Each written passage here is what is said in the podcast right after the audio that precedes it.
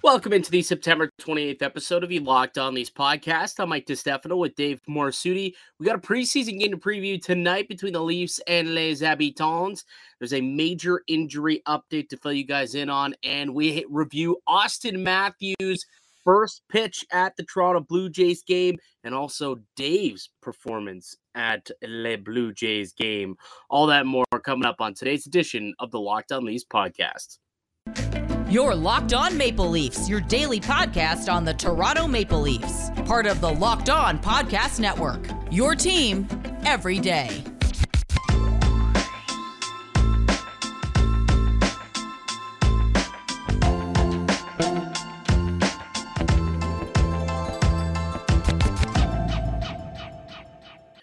Hello and welcome to the Locked On Leafs podcast, one stop shop for all things Leafs. I'm your host, Mike DeStefano from TSN 1050 Toronto Radio, also known as Al's brother on TSN's Overdrive and TSN 1050's Leafs Lunch.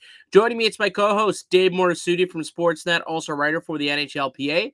Locked On Leafs is a daily Maple Leaf centric podcast, so be sure to subscribe for free wherever you get your podcast from. You can also now catch us up on video format on YouTube. Search up Locked On Leafs on YouTube, hit subscribe, and get new daily content each and every day, Monday through Friday, from him and I. And speaking of him being David Morassutti, my co host, Buds, you were at the Jays game. Auston Matthews is at the Jays game. Who do you think put on a better performance? Him and his pitch or you and your dogs, my guy? What did what, what did we set the over under for hot dogs for me at this game? Do we did what? I'm I'm trying to remember what we said. Oh no, we might have to go back and listen to the last episode, but I feel you, like that gave you something like maybe 10, 8 or 10. I I hit 9.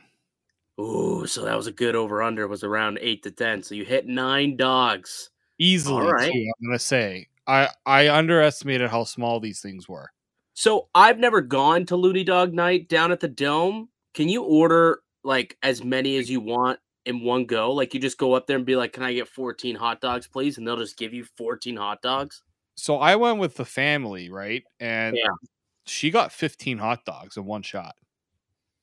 So you can just order as many as you want. You're like, I I'm gonna force myself to scarf down 24 of these bad boys. Give me two dozen dogs, please. And they'll just plop. I think, Here you I go. think they do have a limit of like 20. I think that's the limit. But like, okay. you know, you gotta you gotta stop somewhere. I guess. I guess at 19, you should be able to stop yourself there. Uh, that was that's pretty impressive though. Nine nine hot dogs is a pretty good performance. I must say. So hats off to you. But that was not the stunning moment of your night, David. We got to pull this up because I challenged you. I challenged you in the last episode. I said, dude, if you're going down to the game for dollar dog night, you got to get the dunk in there and see how it tastes. So let's show the viz. If you're watching on YouTube, you can see it here. If not, go find the YouTube video uh, or go to our Twitter at Locked On Leafs, where Dave's uploaded the video of himself dunking his hot dog in the beer and then giving it a go and eh, just just just hit play. Because what you had to describe this and what you compared this to is lunacy and i'm consider stripping you of your italianness my friend. Hit play please because of the peer pressure thanks mike i'm going to do the dipping of the oh this, is, this better be good yeah that looks good. Nice to be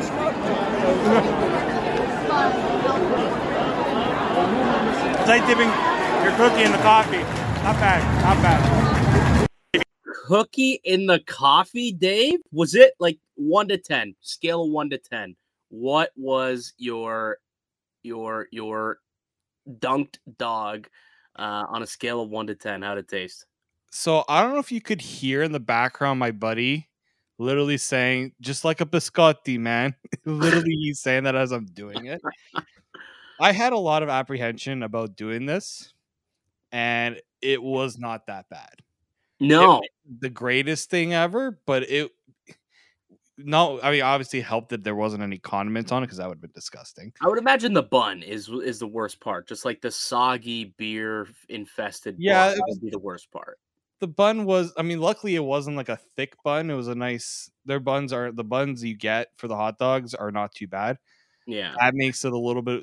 It feels weird, but the taste itself, unless you have like a specific like the the I I could only get Mill Street organic beer. So like it's not like I'm taking a beer that has some like weird flavors to it and it's like infusing with the hot dog. It's just a regular Mill Right. Organic. Right. So that's what I think made it taste not too bad. Yeah. Well, I gotta give it to you, man. You did it. You didn't want to, but uh you, you did it for the show. You did it for the pod. And well, now you can say that you've dunked a dog in a beer and lived to tell the tale. So now you got a story. I'm curious how many people like were watching you and not knowing what was going on, and they're like, "Is that guy dunking his hot dog in the beer? He is a lunatic." I, I hope somebody went home and is telling a story about how they saw some weirdo doing uh, dunking their dog today. But uh, Better than dunking your chicken fingers in the Coke.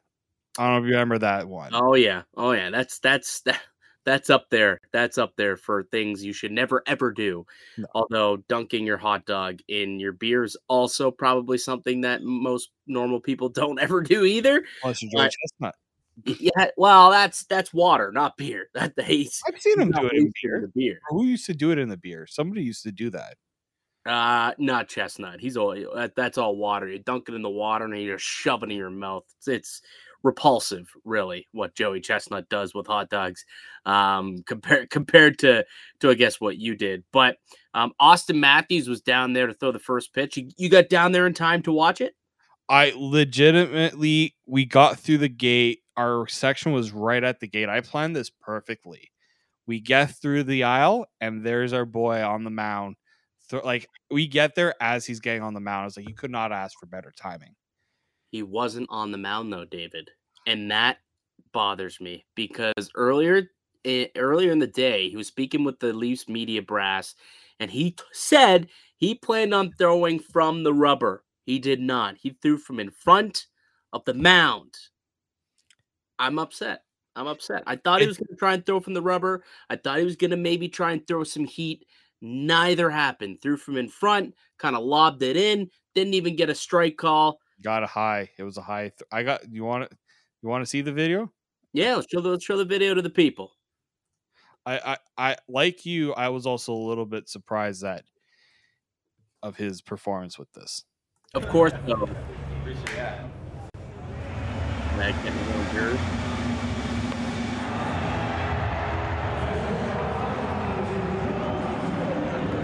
Yeah, you couldn't really see it there, but it did.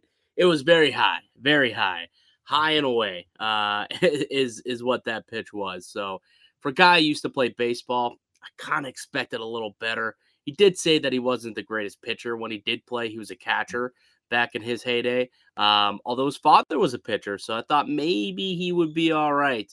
But uh, yeah, I guess he chose the the right decision to stick with hockey over baseball, if if that's the case right there. But hey, still pretty cool to have Auston Matthews in the building. Pretty big game, right? And having the Yankees in town September. There's the race for the postseason. Um, although the Blue Jays ultimately lost the game, um, it was still probably a pretty cool atmosphere and a good buzz having uh, Matthews in there, a chance for Judge to make history, and then you know just uh, another opportunity for the Blue Jays to also keep adding to their win totals on the year. Um, none of that actually ended up happening, but I'm sure it still would have been a pretty sweet atmosphere. All right, uh, let's get into some Leafs news because there is a significant injury update that we got to make here, Dave. Um, so why don't we take a quick break and we get back? I'll update it and say who it is and how impactful it could potentially be. Uh, before we get into that news, though, let me tell you about one of today's show sponsors, and that's betonline.net. It's your number one source for football betting this season. Also, the NHL. You can find all the latest player developments, team matchups, news podcasts, and in depth articles and analysis on every single game. And as always, BetOnline remains your continued source for all your sport wagering information with live betting and up to the minute score updates for each and every sport. It's the fastest and easiest way to check in on all your favorite games and events, including the NHL, the MLB, MMA, boxing, and even golf. Head to betonline.net or use your mobile device to learn more. BetOnline, it's where the game starts.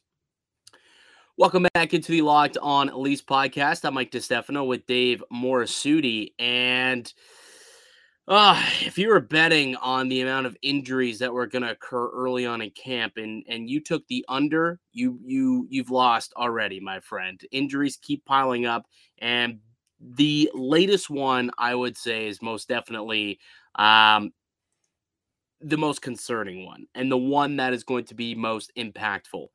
John Tavares out with an oblique strain, a minimum of three weeks, according to Sheldon Keefe. Um, your initial thoughts on uh, on that news there, Dave? Well, it's just so unfortunate when you hear it's an oblique strain. I've heard of players getting oblique, like any ath- like athletes getting oblique strains, doing the weird for the re- weirdest reasons, right? Those just kind of just pop up out of nowhere. There's not really a you know particular way to avoid getting an oblique strain. I'll just say that. Dude, I so, feel like I get an oblique strain sometimes by like putting on my seatbelt. I'll be honest. Well, like I heard like guys just like they just twist one way and uh, yeah. I mean, like on the ice, right? Like you're you're turning up ice, a turnover, you have to turn quick. I mean, yeah, you could definitely strain something there. Yeah, it, it's just when you heard that he was like first initially is like Osman, uh, sorry, John Tavares wasn't there with an upper body injury, and you're like, oh, and then you hear it's done an oblique strain, you're just like, oh, like just the one thing you don't want to have happen just as the season's about to get started. Yeah. Yeah. Just such just such a I know like there's been so much said about Tavares too during the offseason stuff that it's just like guy doesn't need this right now. No, and, and and it's unfortunate because a lot of the conversation that we were having trying to stay positive about Tavares was the fact that he was healthy, right? He had a healthy offseason and he was feeling good. He was able to train and able to get stronger, and hopefully he was able to work on his speed, his skating a little bit, um, simply just because he was he was healthy and able to train. Now he comes into the season with an injury, and if he's out three weeks, I mean that probably takes him out of the first week of of the regular season. This is a minimum three weeks, so reevaluate him after that, and then you've got okay. So if he's out three weeks and he returns, now he's been off the ice for three weeks and, and he hasn't been you know training and he hasn't really been in game shape he's going to have to try and ramp it right back up um, with the season already underway so extremely unideal for john tavares um, this is definitely an injury that nobody wanted to see happen i mean I, I would say outside of Auston matthews and mitch marner definitely to me this is the biggest injury that the maple leafs um, could potentially get and when you take a look at the center depth now with Tavares out of the lineup, it's pretty bleak and weak, isn't it, Dave? Yeah, this is why, like, you're right in terms of the order of players because it's not like you have a guy that's up to John Tavares' standard to replace him with. This is why all this idea of trading John Tavares is like, okay, sure, trade John Tavares. And who are you going to get to replace him as the top, as a second line center? you can't just and then you know you look at the lineups and the the lines like oh it looks like this likely be Alexander Kerfoot and Calle Jarnkrok's duty to replace John Tavares. Is like that's not a good thing, guys. It's if you can get by with it for a few, like a week, a few games, but over a long term period, that's not that's that's not what you what you expect your lineup to look like. It's it's a huge downgrade. Yeah, I mean if if it's only like a week or 10 days or something like that, yes, you could get away probably with a Kerfoot or a Jarnkrok. Maybe you slide Willie inside at center.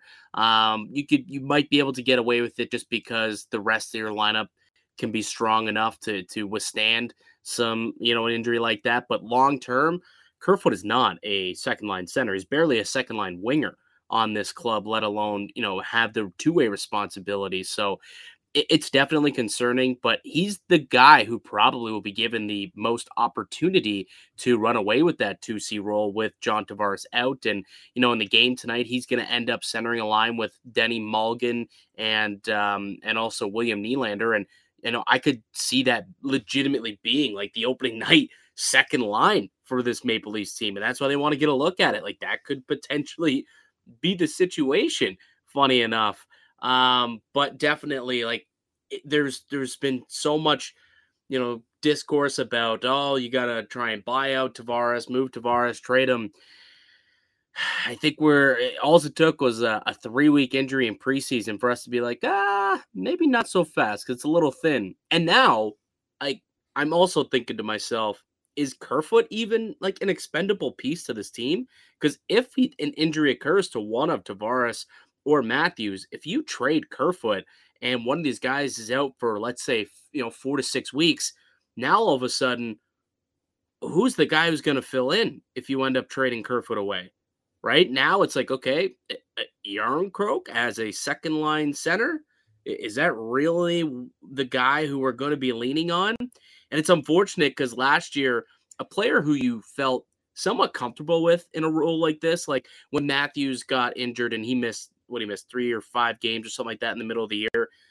Um, Jason Spezza was a player who could slide up and play on that second line and you felt comfortable with it because he he knew that role right was he a second liner at that point in his career no but for a couple of games he felt okay with it he's not there anymore you don't really have like a fourth line veteran center who you say okay he can go up and play spot you a couple of games so if there's no kerfoot and you end up trading him away for cap reasons which has been suggested multiple times, also by us on this podcast, to be honest. Like, uh, uh, we'll call ourselves out. We've said that's a possibility, you know, to get under the cap. That is one of the names that keep coming up. But now I'm thinking, man, I, just not deep enough down the middle for them to really actually move Alex Kerfoot. Although he is likely to play the wing for most of the year, if an injury were to occur, he's that automatic option to slide into your top six center. And after that, it is dicey, man.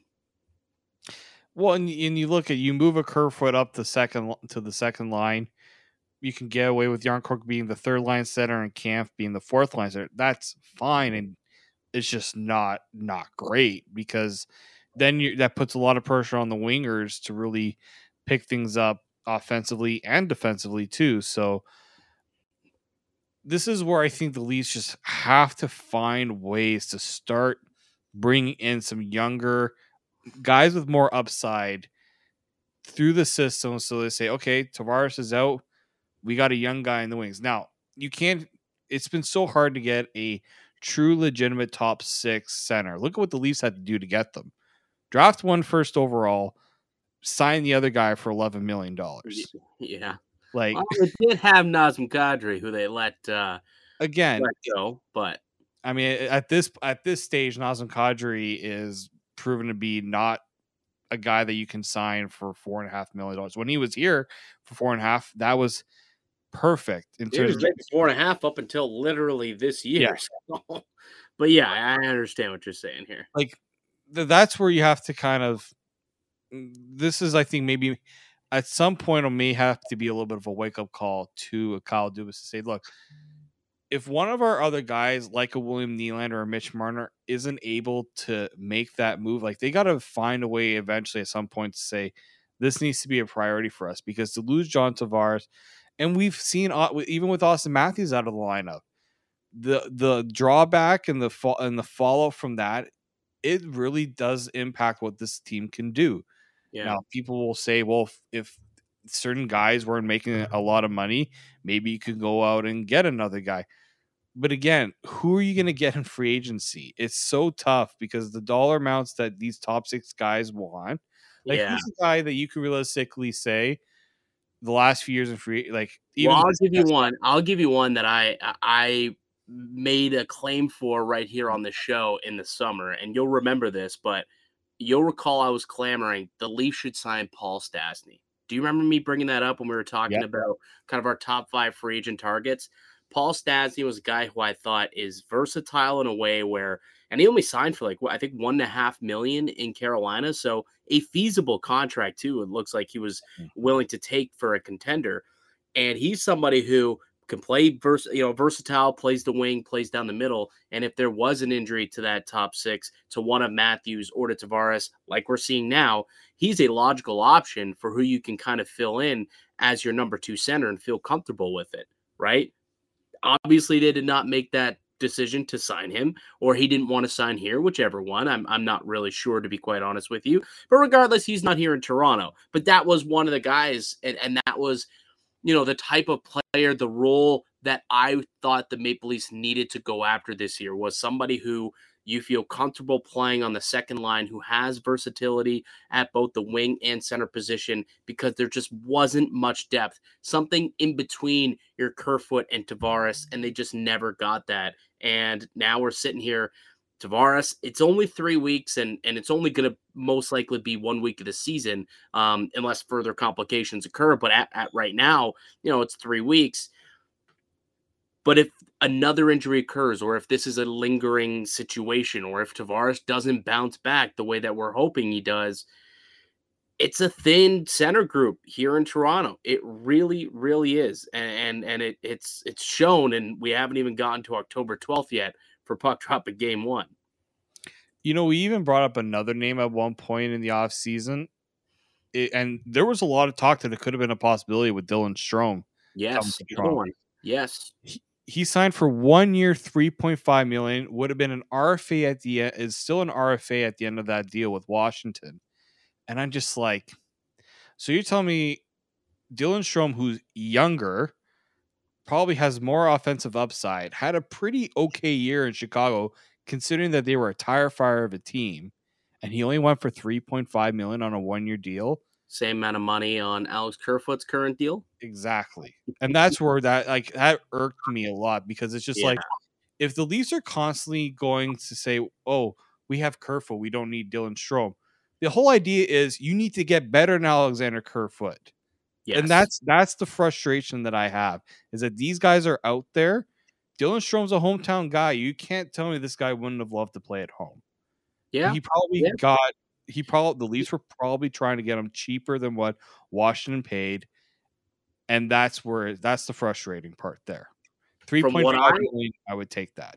From what I was told, is he was very much interested in coming to Toronto, and to your point, I think ultimately the the contract that was offered to him wasn't really all that close. I don't know for fact, but based mm. on the information that I was told and how things kind of ended up playing out afterwards, it seems as though the contract that they offered probably didn't stack up anywhere near the contract offer that he got from Washington, which is why he ended up going elsewhere and not coming to Toronto. And I mean, hey, that's a, a you know, that's one of the big reasons why Kyle Dubas does get a little bit of hate, well, a lot of hate a lot of the time from this this this fan base or from you know certain pockets of this fan base is because he dug himself a big old hole, given the big money deals out to these players, and it hasn't allowed him to do much the last couple of seasons. Granted, he did not expect a pandemic to hit and a flat cap to occur, but it did happen, and he's had to navigate those waters, and it's been difficult for him to try and create, um, you know, a whole lot of depth, especially at certain positions up front and the middle six area, I guess. And here we are, you know, in a situation where one of the big boys goes down, and there's not a proper um, replacement to kind of slide in there that you feel totally comfortable with. Now, there's not a whole lot of teams out there that really have that, I would say, but there's also only a handful of Stanley Cup contenders, and Toronto's one of them. So you would expect them to have the depth to withstand an injury like this. And unfortunately, it, it just kind of doesn't look like they do. Um, all right, let's take one more quick break, Dave. And we get back, uh, let's kind of preview tonight's game. Leafs Habs preseason game three, I suppose. The two on the weekend. This will be the third game. It's going to be the first time we'll get to see Matt Murray in a Maple Leafs uniform. And we'll take a look at the rest of the roster as the Maple Leafs sent out uh, who's going to be playing in this game. So we'll do that, tee up the game, uh, and a bit of an update also on the salary cap over the next couple of years. That more coming up on the other side here on the Locked On Leafs podcast. Welcome back into the Locked On Leafs podcast. I'm Mike DeStefano with Dave Morassutti. Uh, we are the hosts here at the Locked On Leafs podcast. And Dave, before we get into Leafs Habs, did you see the good news about the salary cap? My forgot, uh, my I was gonna say my friend and my guy, uh, my guy. Did you see the news? I did. I did see the uh, reporting from Elliotte Friedman that it's it's coming, but it's probably not coming as soon as we want it to come. but I think the NA, like uh, Bill Daly kind of gave us a bit of a, a preview that it's coming. You're just gonna have to wait for it. Well, it could grow as much as they're saying, reportedly, 10 million over the next three years. So they're expecting another $1 million increase next season. And then after that, a bit more of a jump to roughly 87 million potentially. And then it could get as high as 92 million three years from now. And that 87 number is important because that's the season that both William Nylander and um, Auston Matthews are up for contracts. So, you know, an extra, you know, four and a half, five ish million in cap, you know, two years from now, that should help with those players and trying to get those guys signed to uh, to contract extensions. So knowing that it's going to be going up a little bit, uh, you know, could go up four or so million dollars more um, from next year to the year after. I think is definitely uh, really good news for the Maple Leafs, Kyle Dubas, and Leaf fans if they plan on trying to keep um, you know this team intact and try and build also and try and win themselves a Stanley Cup or compete for a Stanley Cup. Heck, let's take uh, let's take a round at this point. Um, all right, tonight Leafs Habs preseason matchup. Uh, seven o'clock down at Scotiabank Arena. Hopefully, some of y'all listening are going to the game there was what like 14,000 people at the at the games last weekend. I would, I, I'm curious to see what it looks like on a Wednesday evening. But Leafs Habs always always a good matchup no matter what. Even if it's preseason, it's still marquee because it's Leafs and Habs. Um, you want to pull up the the tweet that was sent out by the Maple Leafs, just kind of noti- notifying us who's going to be playing tonight. So they didn't necessarily give us the lines, so we're going to have to kind of I guess assume who the lines what the lines are going to look like. But I think what we can assume based on practice today that the first line is going to be Alex Kerfoot with Danny Malgin and uh, uh, William Nylander. So yesterday it was John Tavares who was centering that line. And then obviously with the injury, Kerfoot slides up there and looks like they're going to get a run. And I would assume um, that that's for good reason. They think this potentially, if there is an injury to, uh, well, I guess there is the injury, but with the injury to John Tavares, this is a line they could foresee potentially starting the year with as that second line. Let's see if they can build some chemistry right off the hop. Um, did you kind of get the sense of of that potentially being the case with this lineup? Yeah, I've also seen uh, the it could potentially be Pontus Holmberg. Uh, he was there during practice, but again, yeah, it could just be also be this is Kerfoot with the injury now. Now Sheldon Keefe has to think about getting this line a little bit more up to speed, or at least getting Kerfoot and up to speed with playing center in that position as you know in the top six. Because right now, there's really no sense of having him playing a bottom six role, considering he's going to be needed to play top six. You might as well get him get him those reps now. With the you know, I understand there's like what another five preseason games left, four or five preseason games left.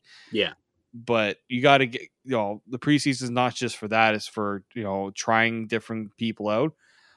I would kind of like to see what a Pontus Holmberg. We saw him play with uh, with uh Nylander and Malgin already, so I, I I'm it's not like they need to they it hasn't been tried yet. And that's why I'm thinking it should as you mentioned, it should be Kerfoot because he hasn't played in that role yet. Yeah, I'm just looking at the practice lines from yesterday. So you're correct that Holmberg um, did practice alongside Mulligan and Nylander.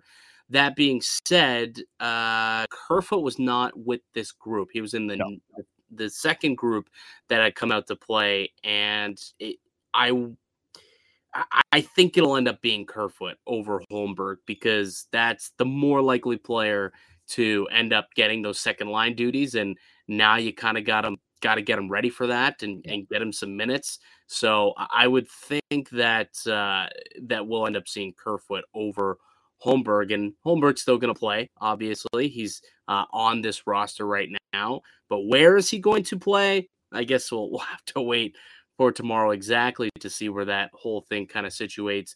Um, I will say this though, when it comes to like Kerfoot and Nylander, uh, like if this is if they have to play, you know, a week or two with without John Tavares, they had a really good stretch in the playoffs against Montreal Canadiens when Tavares got injured. Do you recall that? Like Kerfoot and Nylander were the top line of that series for the Maple Leafs.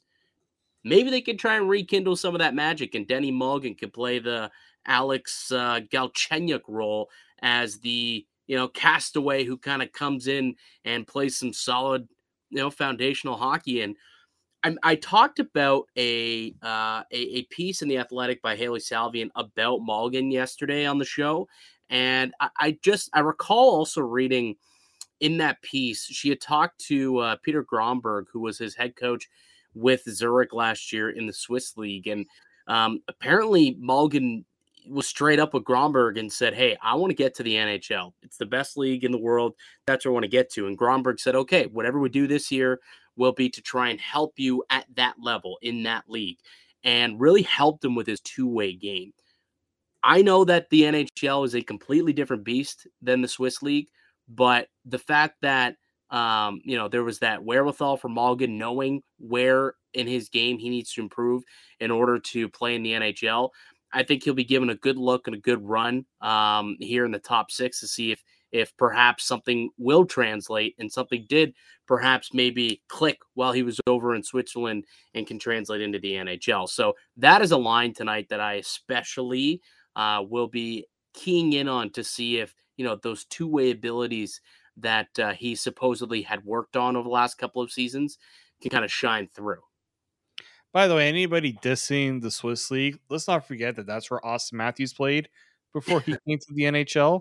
So yeah. maybe maybe give it a little more respect. I know it's not the NHL, but it's not nothing hockey as well. So that was my first point when you brought that up, and I did see some comments about that on YouTube. We read the comments, we take notice. um, but yeah, no, I think this is a guy who who understood that he had unfinished business with the Leafs, right? The trade with Mason Marchment, and we talked about how, and even we talked about on this podcast that that's a trade. Maybe Kyle Dubas would think twice about. Well, Malgin's back, and he can make he can make people maybe rethink their thought on that if he were to prove to be, you know, that this uh, his work in Switzerland does prepare him better for the NHL than he was when he first joined the Leafs. Yeah, yeah, potentially, potentially, and uh, well, we'll be able to to get a look at him tonight against the Habs. Anything else about this lineup kind of stick out to you that you're excited to watch tonight? Um, we saw Tavares kind of pump Fraser Minten's tires quite a bit. We talked about that, and I want to see how he does with the with the little pep talk from the coach and the and the captain there. No, is he? Uh, I don't know if he's on this roster. Actually, I don't think he's actually, playing. I look at it, I don't see him because he was in he was in the the line one. Yeah, he was in Group One line rushes, but yeah, now Group One and Group Two, for whatever reason, they're just combining and playing whomever. They, they're not sticking to the groups for this game, no. which did make it a little confusing when when this came out initially. I will say Curtis Douglas. Yeah, big Just boy. See the six foot nine yeah. beast of a player. I want to see. I didn't really keen in too much on him in the early preseason games. I want to see how he does. Uh, I don't know what the Habs lineup's going to look like. I probably probably should have looked. I probably should have looked at that, but I want to see. I, I want to see what what he can do because again, this is a guy with some size. This is somebody that, you know, when we're talking about Wayne Simmonds and if he can stick to the lineup, Curtis Douglas is a guy that's trying to bump Wayne Simmonds down. He's the one that's trying to take his spot. So I'm curious to see how that how that kind of plays out there. And then yeah, will the Jordie Benn and Morgan Rielly experiment actually be something that I can actually watch with my eyes, or am I going to be like, please never again. Yeah, yeah, yeah. I, I mean, I, I have a little bit more faith in Jordie Benn, I suppose, than you do. Like he's a good veteran, definitely a good veteran in the league who, who can play both sides. But yeah, it would not be ideal if if Jordie Benn is uh, is is on the Leafs' first pair, and I don't expect him to be, but he could very well be on the third pair to start the season, especially with all these injuries that the uh, the Leafs have now accrued. But looks like TJ Brodie and Mark Giordano both going to be uh, skating on a pair together. So they'll be reunited for the first time in a couple of seasons. That'll be exciting. But I think probably outside of taking a peek at that top line that we had discussed with Kerfoot, Nylander, and Malgin, Matt Murray getting his first start, his first look as a Toronto Maple Leaf in that sweater. Do you think there's a lot of pressure on Matt Murray to perform given that Samsonov pitched a shutout in his 40 minutes of action uh, over the weekend? Well, I just remember like with Freddie Andersen in the in the preseason, he would go on like a, there would be like a stretch where he just let in a few bad goals, and you're just like, oh, there's Freddie. Like, I'm I I think there there's definitely how I, I don't see how there's not pressure on Matt Murray just because of the trade and let me let me let, let me ask you this. Let me ask you this. Okay. If Matt Murray goes in there tonight and he lets in let's say five goals in 40 minutes, or let's say four goals in 40 minutes. Are you worried? Or does it matter? Does it not matter that much because it's game one for him in the preseason? It would not be a good look. That's like it would no way to look to not say that it's not. You can't say, "Oh, it's not. It's okay." It wouldn't be great I, if it was something that okay, he has this game and maybe he doesn't perform well, but then in the next game he does better, then that's something. It, it, this is why I can't look at just one game. You have to kind of look at it in stretches. Samsonov, yes, he did very well in those forty minutes. He could very much do not do well in a full sixty minutes that he plays on Friday. That's totally possible. That's why I you have to with goaltending. It should be over a stretch and not just a game, a one game, you know, trial run or period when you're evaluating them, in my opinion. So yeah, if Murray lets in four goals tonight, not gonna be thrilled about it. like you can't you can't say ah, just not a good night for him. I get I that. Like like if, if I'm gonna go glass half full, I guess, and eh, or play devil's advocate and take the other approach here you can make the argument like look at the lineup in front of them, I guess, right? Sure. Like this isn't the lineup that will be defending. I mean, outside of I guess Rielly, Brodie, and Geo, you know, like Tommy Miller is going to be out there tonight. You already mentioned Jordie Benn, who you're not very high on. Uh, Dahlstrom and Mete are going to be out there tonight as a third pair, probably play 15 minutes or so. You know, the the the uh, you know up front offensively, you don't have the big trio, I suppose, in Matthews, Marner, Bunting. Clearly, you're not going to have Tavares, who's out with injury. You know, instead, you've got guys like Curtis Douglas. You've got guys like Bobby McMann and Nicholas Robertson and Alex Steeves. A couple guys who, by the way, also I think will want to try and make some impressions tonight. Um, I think Robertson especially needs to start impressing if he wants to try and get himself a roster spot. By the way, uh, so that's just another aside. But when it comes to Matt Murray, yeah, that's the that's that's kind of the saving grace where if he does have a bad game, it's like, nah, you know, the system in front, the the, the players playing in front of him aren't going to be the same guys that uh, that will be there come opening night when when they really need them. You know, the same, you know, defensive core that was what sixth last year in expected goals against. So uh, that that should be something kind of hang your hat on, I guess. If if he it does go a little south early on for Matt Murray. Yeah, it, eh, I'm I'm the like you know I want to give Matt Murray uh, every chance to try to turn things around because you know he's cut he came from a team that was just very poor, especially on the defensive side. He's coming into a new situation, new expectations. I want to give him the benefit of the doubt to get things going, which is why if he does have a bad game, I'm not going to you know lose my mind over it that's why I'm gonna get, take this in stri- in pro you know in sequences. I'm not gonna just let this be a one game thing. It would be the wrong thing to do for him, and it would be the wrong thing for the Leafs to do. And I'm sure the guys who are paid a lot more money and, and have a lot more experience at this understand that as well. Yes, absolutely. Uh, so yeah, tonight Leafs Habs preseason game, seven o'clock. Puck drop down at Scotiabank Arena. Uh, you can, I think it's actually going to be on TSN 1050 where you can listen to it. Um, I don't know, can't recall if TSN or Sportsnet probably has the game for the Leafs, and the Habs probably has the uh, the uh, TSN probably has the Habs feed because I believe that's how things end up working when it comes to you know the way they split it up, market share and whatnot. Uh, all right, I think we're gonna take a pause and end the show there, Dave. Good stuff. We got through a lot.